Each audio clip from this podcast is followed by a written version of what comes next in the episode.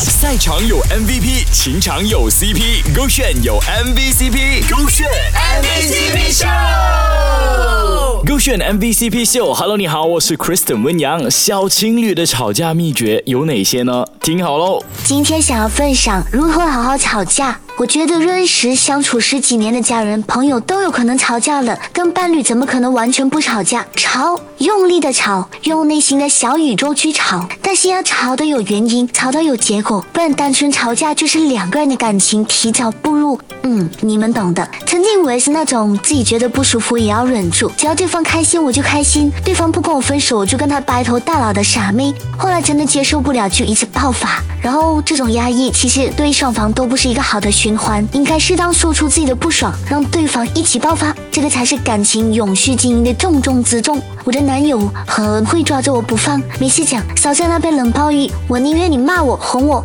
你哭。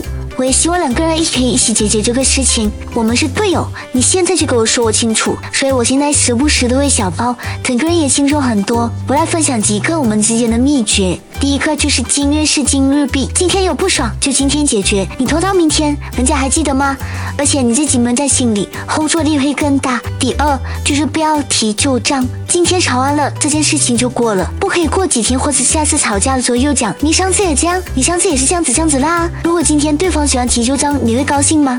说的没错，过去就让它过去。另一个就是换位思考了，你这样做的时候，如果换作是自己这样被对待呢，你也不会舒服，对不对？所以多往他的角度去思考哦。吵架要和功课一样，今日事今日毕，而毕了以后呢，也就不要再翻旧账了。他们的吵架秘诀还有哪些呢？今天我要分享我跟男朋友吵架的一些秘诀，不是不好的吵架，而希望感情变得更好的吵架。第三就是你们是吵架，不是要分手。两个人在一起怎么样都是缘分。